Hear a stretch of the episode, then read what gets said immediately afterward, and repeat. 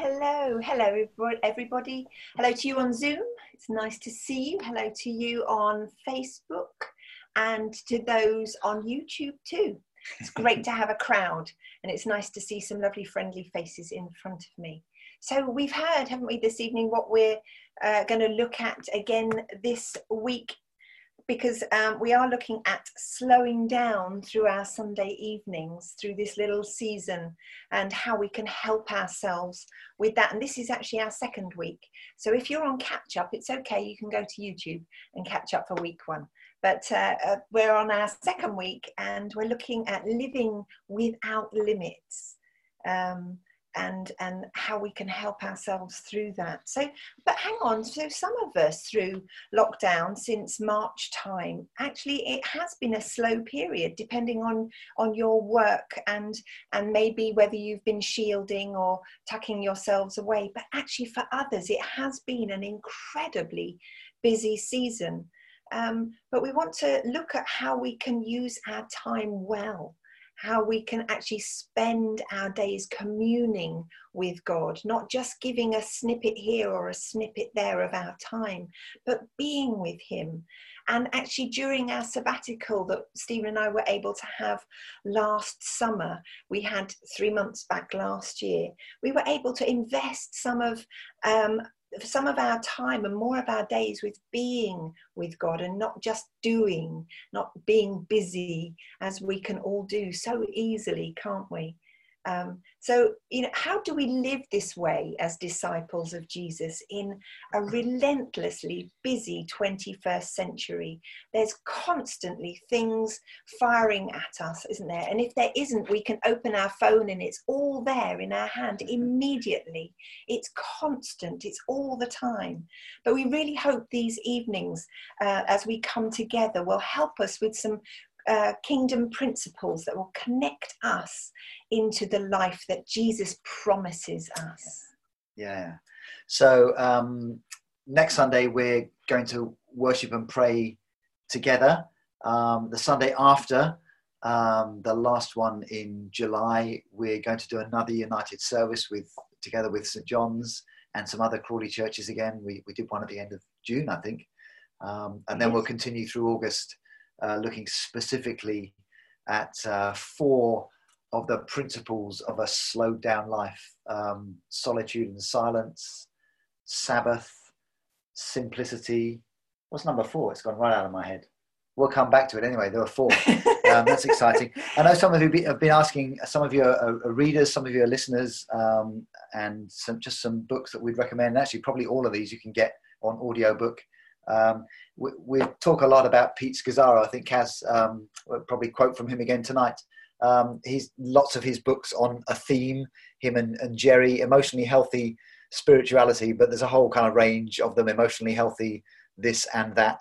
You can pick them up either brand new on Amazon or um, or day by day study guides, or buy them secondhand or on Kindle or wherever you get your books.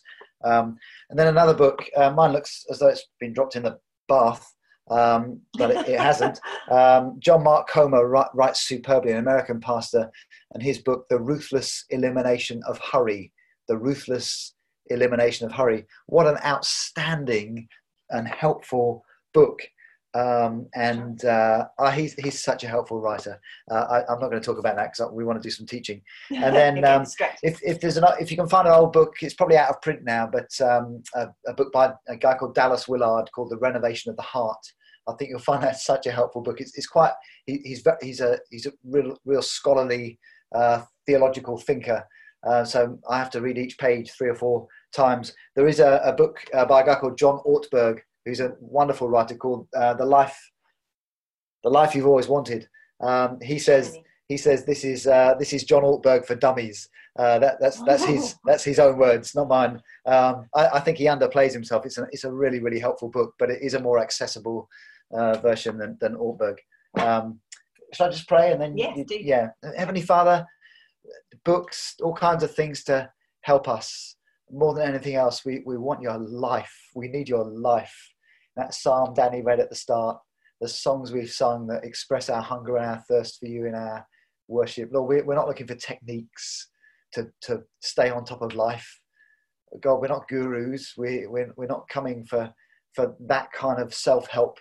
We're, we're coming to the living one, the one who was died and is now alive, Yes, the one who invites us into, into, into his life Yeah. and into his life giving presence. Holy Spirit, wherever we're watching this now, whether it's tonight live or later in the week, we just invite you to come and fill us afresh, open our hearts and minds to receive from you and drink deep. Amen. Mm, Amen. Amen. So let me walk you through a checklist. Now, this checklist is called You Know You Need a Sabbath When, dot, dot, dot. Okay, you know you need a Sabbath when. Now, there are 10 points that, I, that I'm going to talk through uh, or read through for you. And actually, it's really interesting because our, our first uh, reading of this, we had a read and then went, had a little chuckle as well. Oh, yeah. Oh, and that's, oh, and that as well. You know, you can imagine this list of, of realizing there are lots of things that ring true. And it's an interesting one because it's, it's okay to laugh. Of course it is. Goodness, we laugh a lot. Um, of course it's okay to laugh. But I just wonder whether one or two things might ring a little bell in in your spirit that you think okay yeah maybe i do need to to work one or two things out so anyway let's have a look number one you know you need a sabbath when the only time you're alone is in the bathroom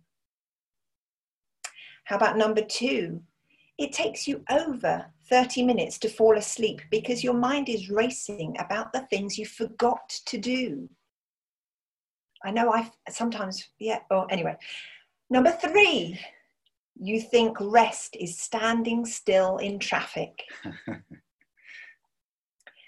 Number four, you go to check your email for a moment and are still there an hour later. Some- There are a few nods. nudging, isn't there, going You can't you can't necessarily see the, the screens, but there are, you know, a few nods out there.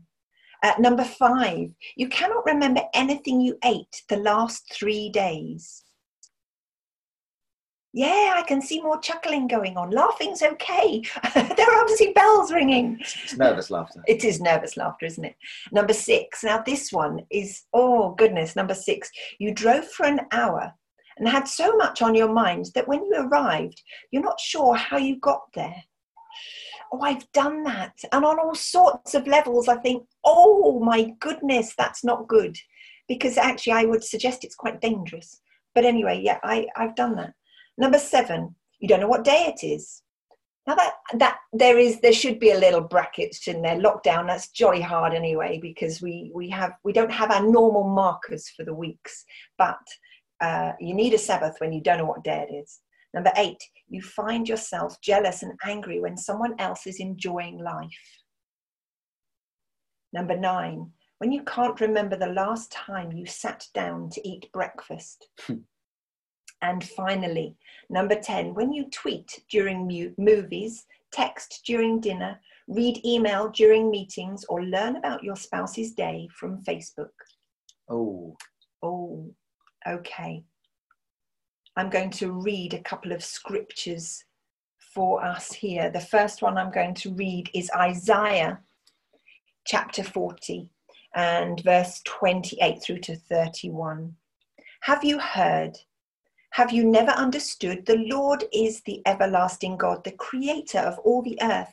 He never grows weak or weary. No one can measure the depths of, depths of his understanding. He gives power to the weak and strength to the powerless.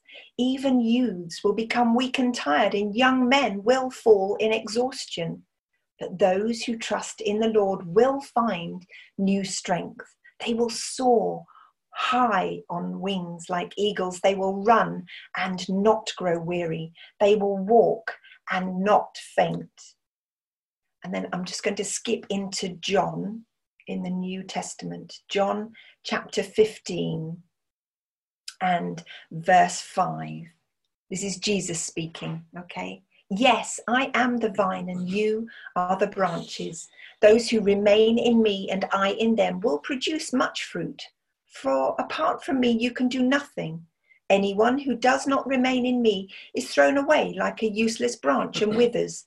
Such branches are gathered into a pile to be burned. But if you remain in me and my words remain in you, you may ask for anything you want and it will be granted. When you produce much fruit, you are my true disciples. This brings great joy, glory to my Father. great, great joy as well, I think. Joy as well. Just uh, for a few minutes, let's unpack some principles around those scriptures. If, if like me, you heard that list and know that, wow, my life feels at times as though I'm living as though there were no limits, no God given boundaries, then let's just take a moment to stay in those scriptures. Pete Scazzero uh, puts it this way he says, The emotionally unhealthy person is someone who operates in a continuous state of emotional and spiritual deficit. It's like you're in overdraft mode all the time in your emotional and spiritual life. And he says you, you lack an emotional maturity and lack a being with God, which is sufficient to sustain your doing for God. It's, it's like a maths equation, I guess. In other words, um, your, your being with God has to be greater than your doing for God. Um,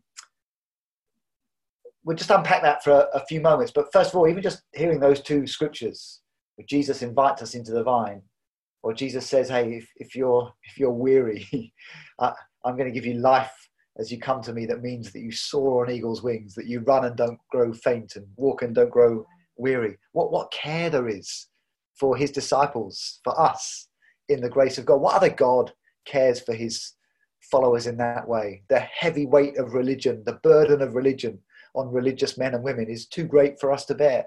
If you if, if you follow is, Islam or the, or a heavy religious form of Catholicism or Hinduism, where it's your responsibility to please the gods out of your efforts. But this is a God that turns the tables upside down. This is a God who says, I'm going to pour into you my riches. I'm going to, I'm going to cause you to flourish and have life in me. What other God gives himself in this way out of his grace? If I could hear you all now, I'd ask for a hallelujah. Mm-hmm. Um, so last Sunday night, um, I confessed to an addiction. If you know me well enough, it wouldn't have been a surprise for you. It, 25 years in serving the Lord of addiction to adrenaline and busyness. Um, but we recognize that we live, of course, with limits all around us. I'm, I'm living without limits. These scriptures Kaz has just read show me I'm living without limits when I'm trying to produce life and fruit through my own hard work through my busyness, through my efforts. Um, I'm living without limits when I, I try and produce kingdom life like it's some sort of machine um, out of myself. Um, I, I, feel sometimes it's like spinning plates, isn't it? Just trying to keep, uh, particularly as a leader, trying to keep ministry and life going. I feel a bit like when you read the stories in Exodus uh, of Moses and Aaron, and they start performing these signs for Pharaoh so that he'll let God's people go uh, and uh, Moses throws down his stick and it turns into a snake. Uh, and, and Pharaoh turns to his magicians and says, Can you do that? And they go, Oh, yeah. And they find a way of doing it. And Moses turns the river into blood. And, and Pharaoh says to the magicians, Can you do that? And they go, uh, Yeah. And they kind of work hard until they manage that one too. But as the plagues and the miracles go on, the, the magicians run out of ideas and they run out of their own strength. They have nowhere to go. But of course, Moses keeps going to the Lord. I, feel like that sometimes when I'm running uh, in my own strength. I, am living without limits. I'm living in this deficit that Pete Scazzero talks about in that quote I made. When I when I ignore this profound truth that Jesus, that apart from Jesus I can do nothing. It's really interesting in that John 15 passage that Kaz read. I've, I've read that so many times. I've probably stuck it up on the wall as a memory Bible verse. Apart from me, you can do nothing. I, I realized actually I can do plenty apart from Jesus Christ. I can fill my diary. I can look busy. I can appear to be successful. I, I remember once when, uh, not long after we first moved down to uh, help lead the church in East Grinstead, and I did an exercise where I spent an afternoon writing down all the things that I was doing for God in my job as a pastor. And, and, and I allocated a, a small amount of time that I thought it was realistic that it took for me to perform each task um, and, and, and gave that uh, into the, filled my week up in my diary. I then added it all up and it turned out, not allowing for days off and holidays, that I needed a year with over 500 days in it.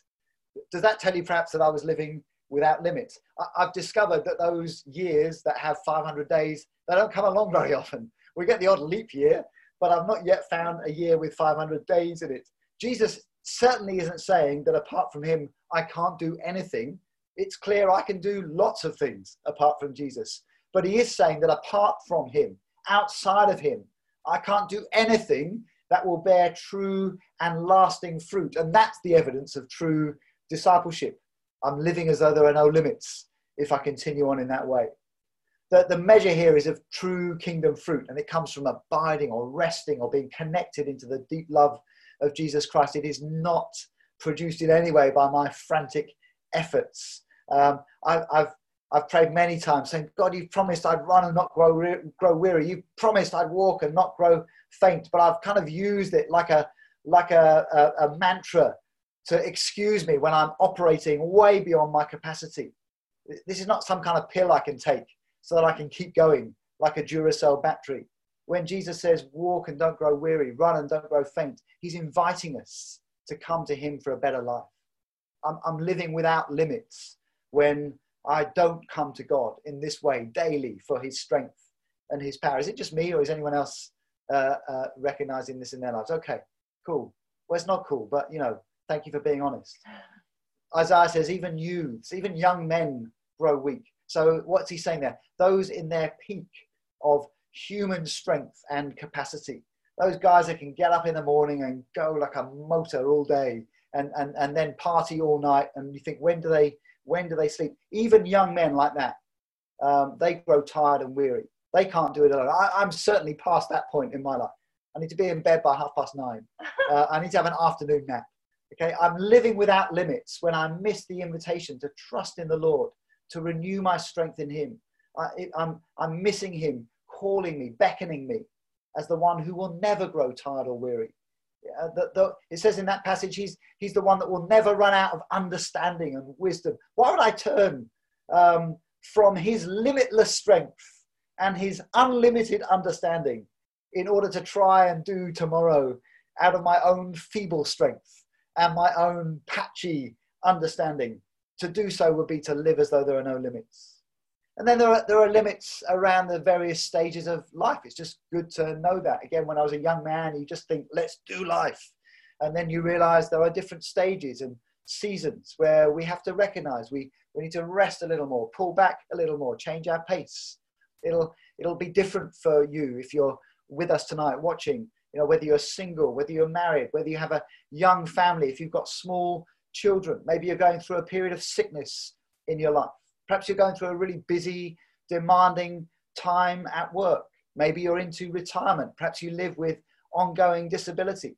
In our church life, there are rhythms and patterns where we go up and down, and seasons where we can push in hard, and other times where we just need to pull back a little and, and rest. And I think we're coming into one of those seasons now the ebb and the flow of life together. It's just good for us to recognize what season am I in? And to reflect on that, not to compare myself to someone else. To compare myself to a single guy who's 22 would be crazy for me because he's not living with the kind of things that I'm living with, and vice versa. And to know whatever stage you're in, you can't sustain the same pace right through your life. And you can't sustain a, a full 100% pace, full stop. You just can't do that. There are things that I'm learning to say yes to because I know what shape God's made me. And there are things I'm learning to say no to, even though they're good things. If we're going to live fruitfully for Jesus and live within the limits and boundaries that He gives us, these are the kinds of ways of discipleship we need to learn. Jesus said no to all kinds of things, actually, because He had set His face on His Father's will. I'm getting ready for the uh, the Brighton Marathon in um, September. They've moved it uh, because of COVID from April to September. I'm not sure if it will happen, um, but I, they've still got the date live. So I've got to train for a marathon even if I don't get the medal because they have to postpone it again. And uh, now I'm back doing my longer runs. I have to start gently. I have to pace myself. I'm tra- I'm training for a pace right now in a longer run, maybe a 20 mile run or a 35 kilometer run that's going to take me that's going to be three hours out on the trails out behind tilgate forest I, have got to run that at a certain pace. Uh, otherwise, I'm, I'm, I'm going to kill myself. If I try and run my, my five kilometer park run personal best pace on a long run, uh, Kaz will be getting a call from the, the paramedics. If it's been a long, difficult week, or if I've been a bit sick, I, I may run slower, or I may not even run at all that day because my, my goal is not to break a record today in training, but it's to run the marathon well and to remain in good health, not just to peak now. And I'm just reflecting on that, thinking, how is it possible for me to have such a clear focus for a running plan? I've got a chart on the wall in the kitchen. It's crazy, but I can miss the implications of discipleship for my own pace of life. Let me just tell you a couple of stories, then uh, we'll get Soph back to help us worship before we pray together. Um, when we were when we planted our first church, uh, we were 25 years old. Noah was about three months old, and uh, Kaz got pregnant again with with Daisy. Um, I was working down in Manchester for an insurance company, and we didn't get the pace right. We just ran hard at everything, but we had loads of youthful energy. It was okay. We got away with it. Um, five years into the the church plant, um, I was able to to leave my job behind to work full time for the church, and again I ran at everything with a zeal. Mostly now, if I'm honest, looking back, it was because of emotional immaturity. I remember particularly being burdened by the fact that now my friends in the church that had grown with us were now paying my salary. Uh, I, I felt like I had to prove that I've got to work harder than them to show I was worth it. Um, I remember a kind of internal conversation in my head um, one day where I heard one of our friends, a lady in the church, was saying how hard her husband was working, what long hours he was doing at the moment. And I, I felt guilty that I was taking money from them that was uh, the kind of warped thinking in my mind. I resolved I would need to match his hours or go beyond his hours. Nobody put that burden on me. They would have been horrified if they'd realized that was going on internally in my head. It was an insecurity, a, a deficit in my character and my maturity, but it put an unsustainable burden on me and an unsustainable burden on my family. Um, let me give you an example of what that looked like. Um, when Kaz gave birth to, to Daisy, um, she had to stay in hospital for an extra week. There were complications, um, and she came out of hospital. I've written a note here. Monday, the second of November, 1998. Little Daisy, like she had a wig, uh, big thick black hair. And uh, the following Sunday, the 8th of November, so six days after Kaz came out of hospital, we arrived. Uh, our, our, Sunday morning meetings were 10 o'clock, weren't they? So we probably arrived 8:30, 8:45 uh, at this scruffy community centre. I had the big bunch of keys. Uh, we had to sweep the floor, set up the chairs, get ready for the church to arrive, probably put the drinks and the cups out, set up the kids in the creche rooms. It was me, it was three year old Noah, um, it was Kaz, six days out of hospital, and brand new baby Daisy. I, I'm, I'm ashamed now when I look back and think of that time. Uh, there was something in me that needed to show we're successful church planters in every season of life. We're overcomers. We don't need to slow down even for anything. That was a huge deficit in my life. That was not understanding that there are limits and times and seasons. What I actually did was harm my marriage.